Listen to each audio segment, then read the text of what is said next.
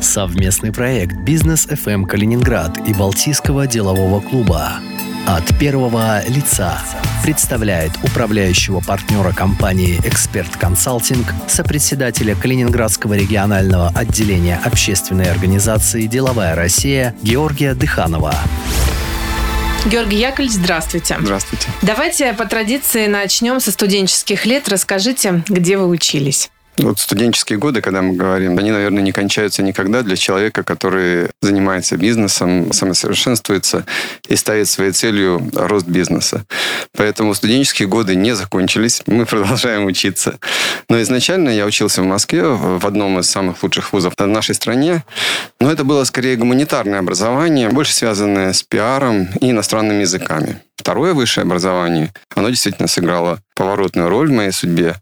Это был Стокгольмский университет, где я защитил степень магистра делового администрирования. Пошел, собственно говоря, учиться в Стокгольм только потому, что экономика тогда в нашей стране разворачивалась на новые рыночные рельсы. Но я тогда понимал, что научиться новым методам управления, менеджмента можно только у тех, кто в этом уже далеко продвинулся. Тогда как раз в нашей стране тоже очень шла бурная дискуссия по поводу, какую модель рыночной экономики нам выбрать. И шведская модель, о которой все время говорил Ельцин, ставилась мечтой, примером для нашей страны. То есть мы не хотели строить э, англосаксонскую модель, где каждый сам за себя, государство полностью отказывается от социальных обязательств, и в том числе и медицинских и так далее. Мы говорили, что шведская модель, она более социально направленная. Действительно, шведская, австрийская модель, их называют во всем мире социалистическими странами. И поэтому вот выбор вуза, Стокгольмский университет, был именно в пользу того, чтобы понять наиболее передовые модели экономического развития. Ну, думаю, что это удалось, поэтому это был поворотный пункт. Ну и дальше я продолжал учиться, потом учился и в Финляндии, и в Польше. Во многих странах, думаю, что студенческие годы еще не закончились. То есть вы продолжаете совершенствоваться в этом? Ну да, как говорят, богатые учатся всю жизнь, а бедные так все знают. Значит, ваш опыт э, помогает вам строить ваш бизнес. А как строился ваш путь в бизнесе вот после обучения? Дело в том, что я как раз нахожусь в, в том бизнесе, в интеллектуальном, в экономике знаний, можно сказать. Потому что консалтинговый бизнес – это прежде всего знания, которые мы передаем, и с этими знаниями наши компании клиенты растут быстрее, лучше и устойчивее. Я начал свой путь, можно сказать, после Стокгольмского университета, знаете, как в том анекдоте, когда выпускник садится в такси со степенью магистра и мечтательно смотрит вперед. Таксист говорит, а куда ехать-то будем? Он говорит, а теперь хоть куда, я теперь везде нужен. Вот такое было ощущение сначала, но на самом деле это было не так.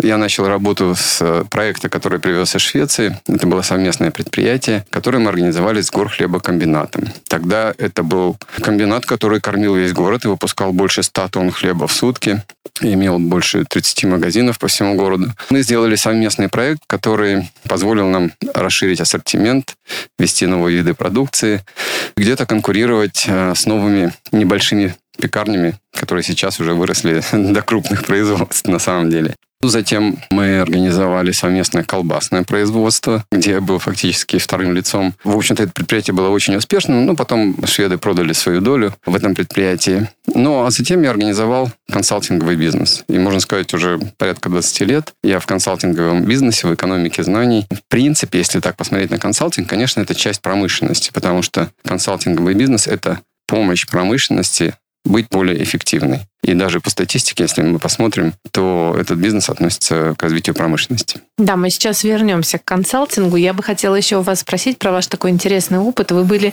бизнес-омбудсменом региона. А что вам этот опыт дал? Этот опыт э, дал две, наверное, основные вещи, да, то есть не будем о мелочах. Первое – это то, что я посмотрел на то, что мешает развиваться бизнесу более пристально, детально и конкретно. Ведь консалтинговый бизнес – это всегда работа с лидерами рынка, с успешными компаниями, которые ставят себе задачу развиваться, расти и реально растут. Некоторые компании попадают в такую сложную государственную машину, в жернова государства, ведь омбудсмен – это тот человек, который защищает от государства частный бизнес. Хотя само же государство учредило эту должность, как ни странно. И вот это позволило увидеть, насколько мешает бизнесу иногда неповоротливая государственная машина. А второе, эта должность позволила узнать все механизмы работы государственной машины, которые мы иногда видим просто со стороны и не понимаем, почему вот так или иначе происходит в нашей жизни.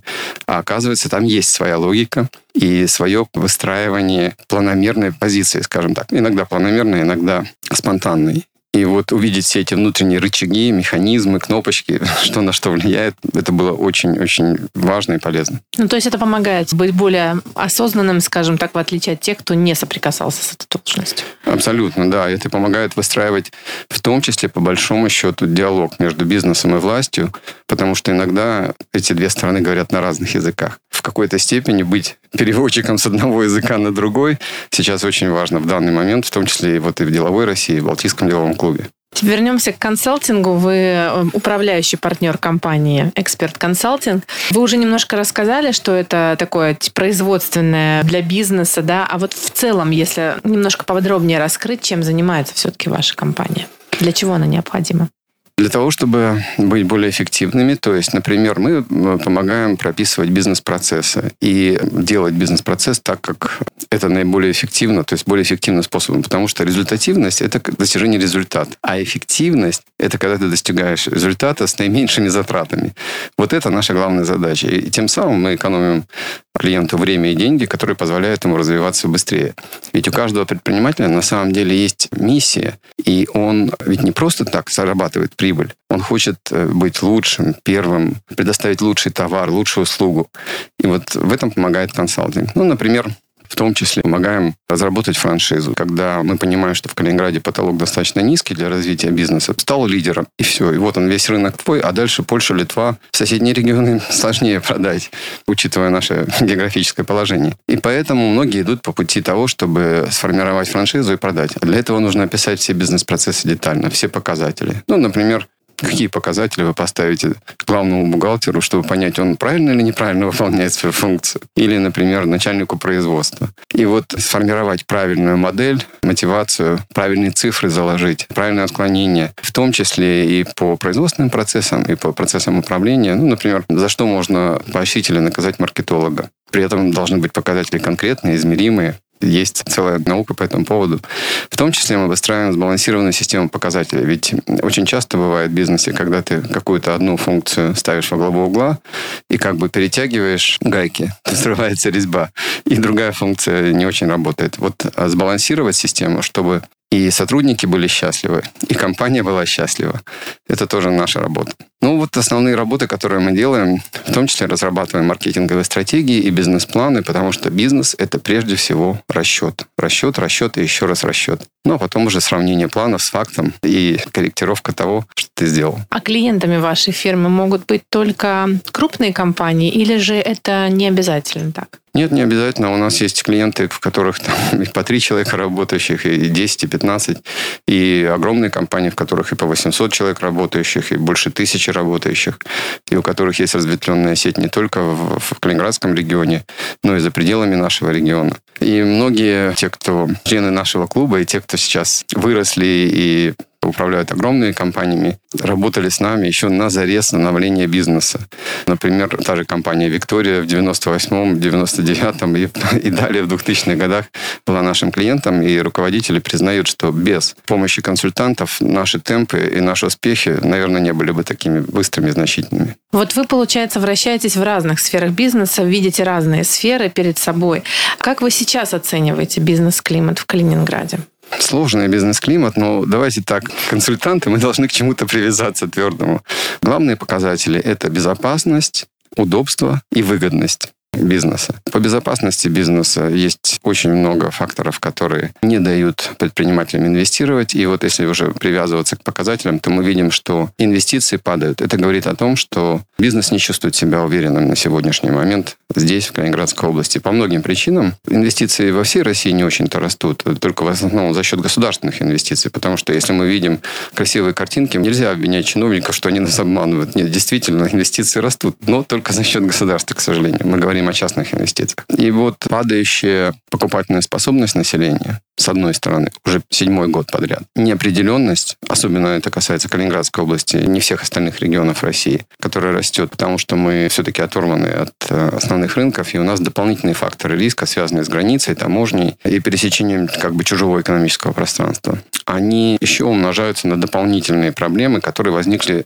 конкретно в нашем регионе и конкретно в 2021 году. Это отмена ЕНВД, плюс маркировка некоторых видов продукции, обуви, молока с 2021 года обязательно и так далее. Плюс введение кассовых аппаратов для ИП, последний этап введения кассовых аппаратов вообще во всей Российской Федерации. И переход, плюс, наверное, на онлайн-кассы тоже, да? Да, переход на онлайн-кассы, дополнительные издержки, дополнительные расходы, дополнительные проблемы для бизнеса. И плюс еще увеличение минимальной оплаты труда в нашем регионе, конкретно вот в этом году. И все это случилось в далеко не самом лучшем году для развития бизнеса, учитывая вот фон, о котором я сказал, да, падающие да. доходы населения, растущая неопределенность. Неопределенность растет во всем мире. Но у нас она, как я уже сказал, помножена на факторы. И уже как, ну, скажем, экономист, я могу сказать с точки зрения изучения длинной динамики развития Калининградской области, что наш регион когда идет рост в стране, он растет быстрее, чем вся остальная страна, потому что у нас диверсифицированная экономика. То есть мы как бы на таком широком плоту стоим в разных отраслях. Наша экономика, имея небольшую добавленную стоимость, почему я говорю, это как бы тонкий такой плод, да? В отличие, например, от других регионов и моногородов, которые стоят на, на таких больших сваях, но их всего несколько. И как только одна из свай покачнется, то качается вся экономика региона. В этом смысле наш регион имеет диверсифицированную экономику, но с низкой добавленной стоимостью, поэтому плод достаточно тонкий. И вот эта вот добавленная стоимость очень быстро начинает съедать кризис. И если случается спад, то мы и падаем тогда быстрее, чем российская экономика, примерно в полтора раза. Поэтому, когда идет рост, нам хорошо, когда идет спад, нам в полтора раза хуже, чем всем остальным. И вот сейчас, к сожалению, в 2020 год показал спад как минимум на 7%, где-то в среднем, будем говорить, ну, по обрабатывающей промышленности, можно смотреть по разным отраслям, но где-то на 7%, что, в общем-то, больше, чем спад всей российской экономики. Какие-то перспективы к улучшению вот этого вот бизнес-климата есть? Или же пока в ближайшем обозримом будущем мы их, к сожалению, не видим? Перспективы всегда есть, потому что предприниматели всегда оптимисты, всегда верят в лучшее будущее Это и всегда, да. всегда стараются прилагать все усилия, чтобы улучшить ситуацию вокруг себя, как минимум, в регионе и стране в целом. Первое, мы видим, что все-таки при том, что у нас сокращается количество бизнесов, э, многие закрываются, количество банкротств тоже растет, но при этом предпринимательская активность в нашем регионе есть, и э, мы видим, что и регистрируется достаточно много бизнесов, и все-таки экономика перестраивается. Это первое. То есть э, предпринимательский дух и вообще количество предпринимателей на душу населения в нашем регионе немножечко выше, чем в всей остальной России. Правда, и бизнес у нас э, мельче, чем во всей России, потому что во всей России 96% это микробизнес. У нас 97% это микробизнес. Тем не менее. Второе, это все-таки сказывается близость к Европе и сейчас про экономику знаний. Вот те знания, которые мы перенимаем от наших соседей, они приходят сюда гораздо быстрее, чем во все остальные регионы России, наверное, ну, кроме центральных, Москвы и Питер мы сейчас не берем. И мы быстрее внедряем а, новые подходы, в том числе сейчас стали говорить о зеленой экономике, о чем в середине России очень-очень немногие вообще задумываются и знают эти термины. Например, такие термины, как ESG. Да? Это Ecological Social Governance, когда предприятия управляют не только с точки зрения социального подхода к своим работникам и вообще социальных подходов, но и с точки зрения экологических подходов и корпоративного управления. Наши компании более открыты к новым знаниям и быстрее внедряют новые знания. И, соответственно, вот как мы заметили, если посмотреть в историю, много наших компаний, которые вышли на федеральный рынок. Из федеральных компаний, которые пришли на наш рынок, это единицы верим. Кроме того, конечно, идет большая работа сейчас с федеральным центром по поводу новых поправок закона об экономической зоне, потому что многие вещи, которые для всех остальных регионов России, может быть, и незаметны, для нас являются основополагающими и могут подорвать всю экономику. Вот сейчас многое меняется и в этом смысле. У нас есть шансы быть услышанными там, в федеральном центре? Да, я думаю, сейчас шансов даже больше, чем это было, вот, скажем так, десятые годы двухтысячных. Потому что сейчас уже все привыкли, что есть Калининградская область. Если в десятые годы 2000-х многие федеральные чиновники говорили, ну что, это же такой же обычный регион, как и все остальные. И потом только когда их подводили к карте, они смотрели, а, ну да, есть проблема, да. Теперь уже все знают, что такое Калининградская область, и что она оторвана от России. Да, регион, который всегда требует особого внимания, это точно. Планы развития вашей компании, горизонты обозримого будущего каковы? Я думаю, что мы идем вместе с передовыми компаниями нашего региона и будем развивать те продукты, которые им нужны. Как я уже сказал, вот сейчас, например, франшиза – это очень интересный продукт, который помогает тиражировать бизнес, не тратя свои ресурсы на то, чтобы в незнакомом, непонятном регионе пытаться открыть свой офис, набрать сотрудников и там найти рынки сбыта и так далее. Управленческий учет он же контролинг. Да? Ну, просто по-разному называется. В немецком варианте это контролинг, в американском управленческий учет. Тоже очень важно, потому что именно сейчас, когда нужно быть эффективными для того, чтобы выжить, как в сказке «Алиса в стране чудес», нужно бежать очень быстро, чтобы оставаться на месте, как говорится. Он очень важен. Ну и маркетинг. А, стратегический маркетинг, потому что ошибка в выборе целевой аудитории не справляется никакими движениями внутри. как не ругай своего маркетолога, если выбрана неправильная стратегия, то любая конверсия к успеху не приведет. Насколько нам известно, вы защитили докторскую степень. Да. И это было все-таки для престижа или вы преподаете? Я преподаю, и докторская степень имеет значения обязательно для того, кто преподает в вузах. Ну, как любой практикующий консультант, я думаю, что преподавание, во-первых, дает понимание о будущих предпринимателях, потому что, естественно, преподаю экономику, преподаю стратегию, в том числе и маркетинговые стратегии, стратегии развития бизнес-единицы, корпоративное управление, то, что сейчас находится на тренде. То есть все дисциплины, налаживающие бизнес-процессы и бизнес, собственно, в том числе. Абсолютно верно, да.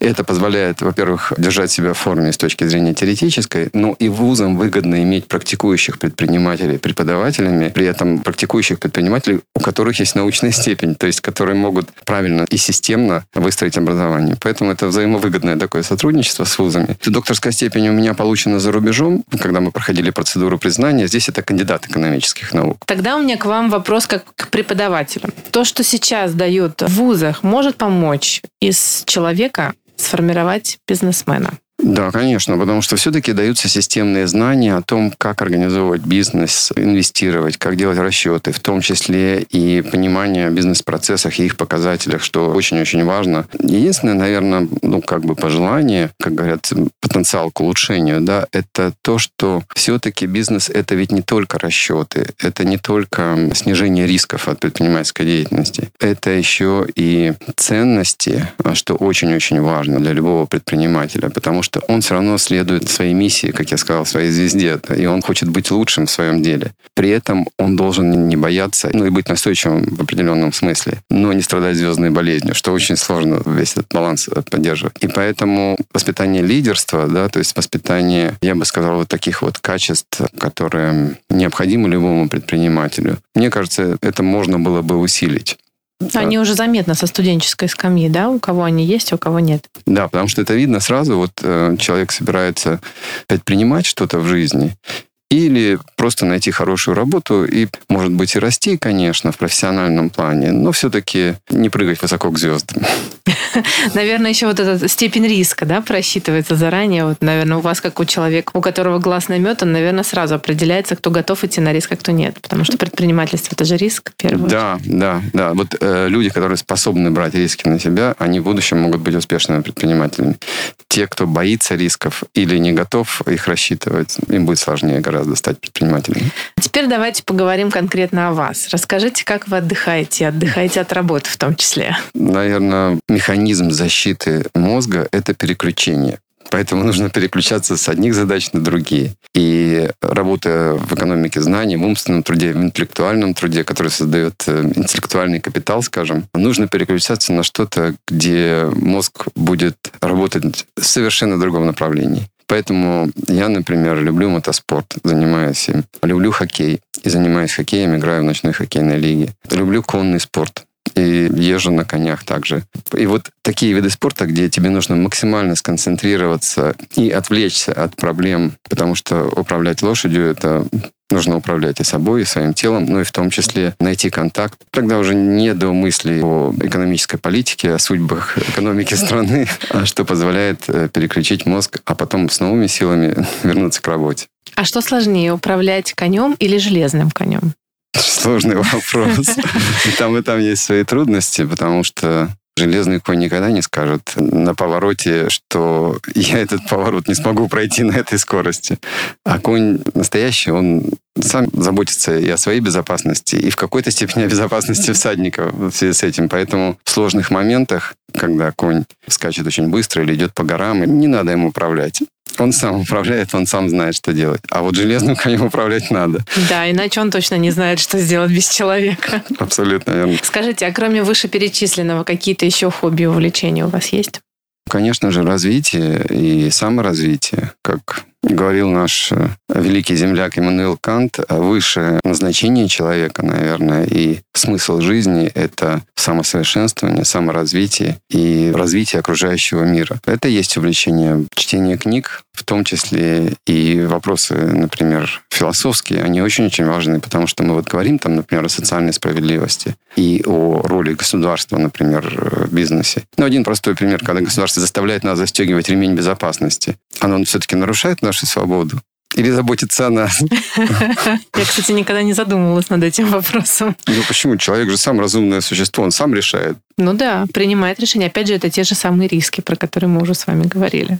А государство говорит, не надо принимать решения, мы за тебя решили. Вот это правильно. И вот дискуссия не прекращается до сих пор. А что есть мера вторжения? Или когда заставляют мотоциклиста одевать шлем? Зачем? Я же сам думаю и сам решаю. Может, я хочу взять на себя этот риск. А государство говорит, нет, мы понимаем, что ты отец, ты заботишься о детях, мы не хотим заботиться о твоих детях, поэтому одевай шлем. В случае, если ты упадешь, у тебя больше шансов, что ты сам будешь заботиться о своих детях. Где здесь мера? Вот эти вот вопросы, они и в бизнесе, их таких вопросов масса. Давайте теперь перейдем к Балтийскому деловому клубу. Вы помните, как вы туда попали? Да, конечно. Я помню еще... Тогда, кстати, был президентом Николай Власенко, когда я захотел вступить в клуб. Ну и потом я уже вступил в клуб. А к тому времени уже Николай сменился, э, потому что в клубе ротация президентов – это очень хорошая традиция, потому что, наверное, это единственное такое вот очень демократичное бизнес-сообщество, где смена лидеров позволяет все время держать один и тот же курс. Вступил я еще и потому, что цели совпадали, как я уже сказал, саморазвитие, совершенствование. А самая главная цель клуба – это совершенствование управленческих навыков и самосовершенствование и развитие членов клуба. Поэтому здесь наши цели совпадали, и я вступил в клуб, и эта цель продолжает оставаться главной целью клуба. И поэтому я в клубе уже, считайте, больше 20 лет. А что для вас, для самого БДК? Вот возможность как раз развиваться, обмениваться идеями и общаться общаться, это очень немаловажно, потому что есть такое понятие одиночества собственника. Собственник бизнеса не всегда может, ну, например, даже в своей семье, а уж тем более на работе со своими подчиненными, поделиться своими дилеммами, поделиться своими волями, потому что подчиненными они могут не так понять, могут понять, что лидер заколебался, он не знает, куда идти, он потерял видение или курс. В семье не всегда поймут, потому что занятие бизнесом – это, с одной стороны, полевой, а с другой стороны, и творческий процесс. Всегда находится понимание. А здесь ты с равными себе, не конкурентами практически, потому что в Балтийском деловом клубе все разные бизнесы, и никто не является, ну, я бы сказал, вот прям таким вот прямым конкурентом друг другу. И при этом ты можешь обсудить любые проблемы и, может быть, даже найти э, новые идеи. Клуб очень важен э, именно как место, где можно общаться с равными. Какую-нибудь интересную историю, связанную с БДК, можете вспомнить? Там было много интересных историй, потому что мы учимся вместе, но и отдыхаем иногда вместе. Я помню, был такой было несколько таких игровых моментов, да, когда в игре, например, как в большом футболе, мы увидели, как один из наших товарищей картинно падает на поле, хватается за ногу. Ну, собственно, он просто хотел оправдать, почему он гол не забил. Это было очень смешно, очень видно. Но потом мы вместе, конечно, посмеялись над этим. Или там в другой игре, когда мы играли в шахматы, чуть ли не дошло до сцены со Стапом Бендером.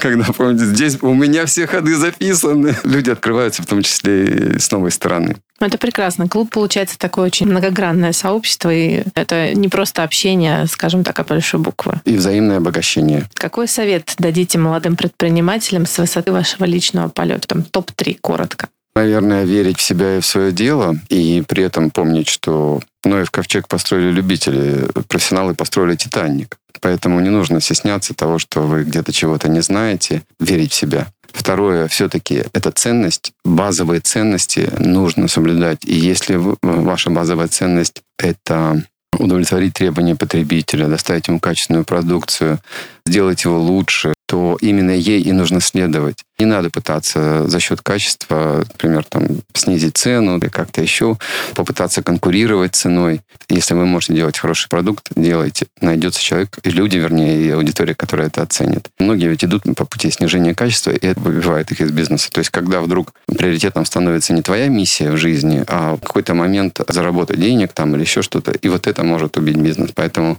выверять ценность бизнеса – это самое главное, и идти вот согласно своей миссии, своей ценности ценности. Последнее – это все-таки следить за новым словом в бизнесе и за управленческими технологиями, потому что западные компании используют ну, порядка там 17-20 различных бизнес-технологий, таких как э, контролинг, управленческий учет, там системы мотивации, ERP-системы и так далее. Наш бизнес 7-10 разных систем использует, которые помогают быть более эффективными в бизнесе. Надо тянуться к лучшему и внедрять все самое новое, потому что инновационность но при этом сохранение ценности – это секрет успешного бизнеса. Георгий Яковлевич, спасибо вам большое. Спасибо. Георгий Дыханов, управляющий партнер компании «Эксперт Консалтинг», сопредседатель Калининградского регионального отделения общественной организации «Деловая Россия», член Балтийского делового клуба. Интервью с Георгием Дыхановым слушайте в подкасте «Бизнес FM Калининград» на сайте bfm39.ru и в разделе «Подкасты» на сайте Клопс.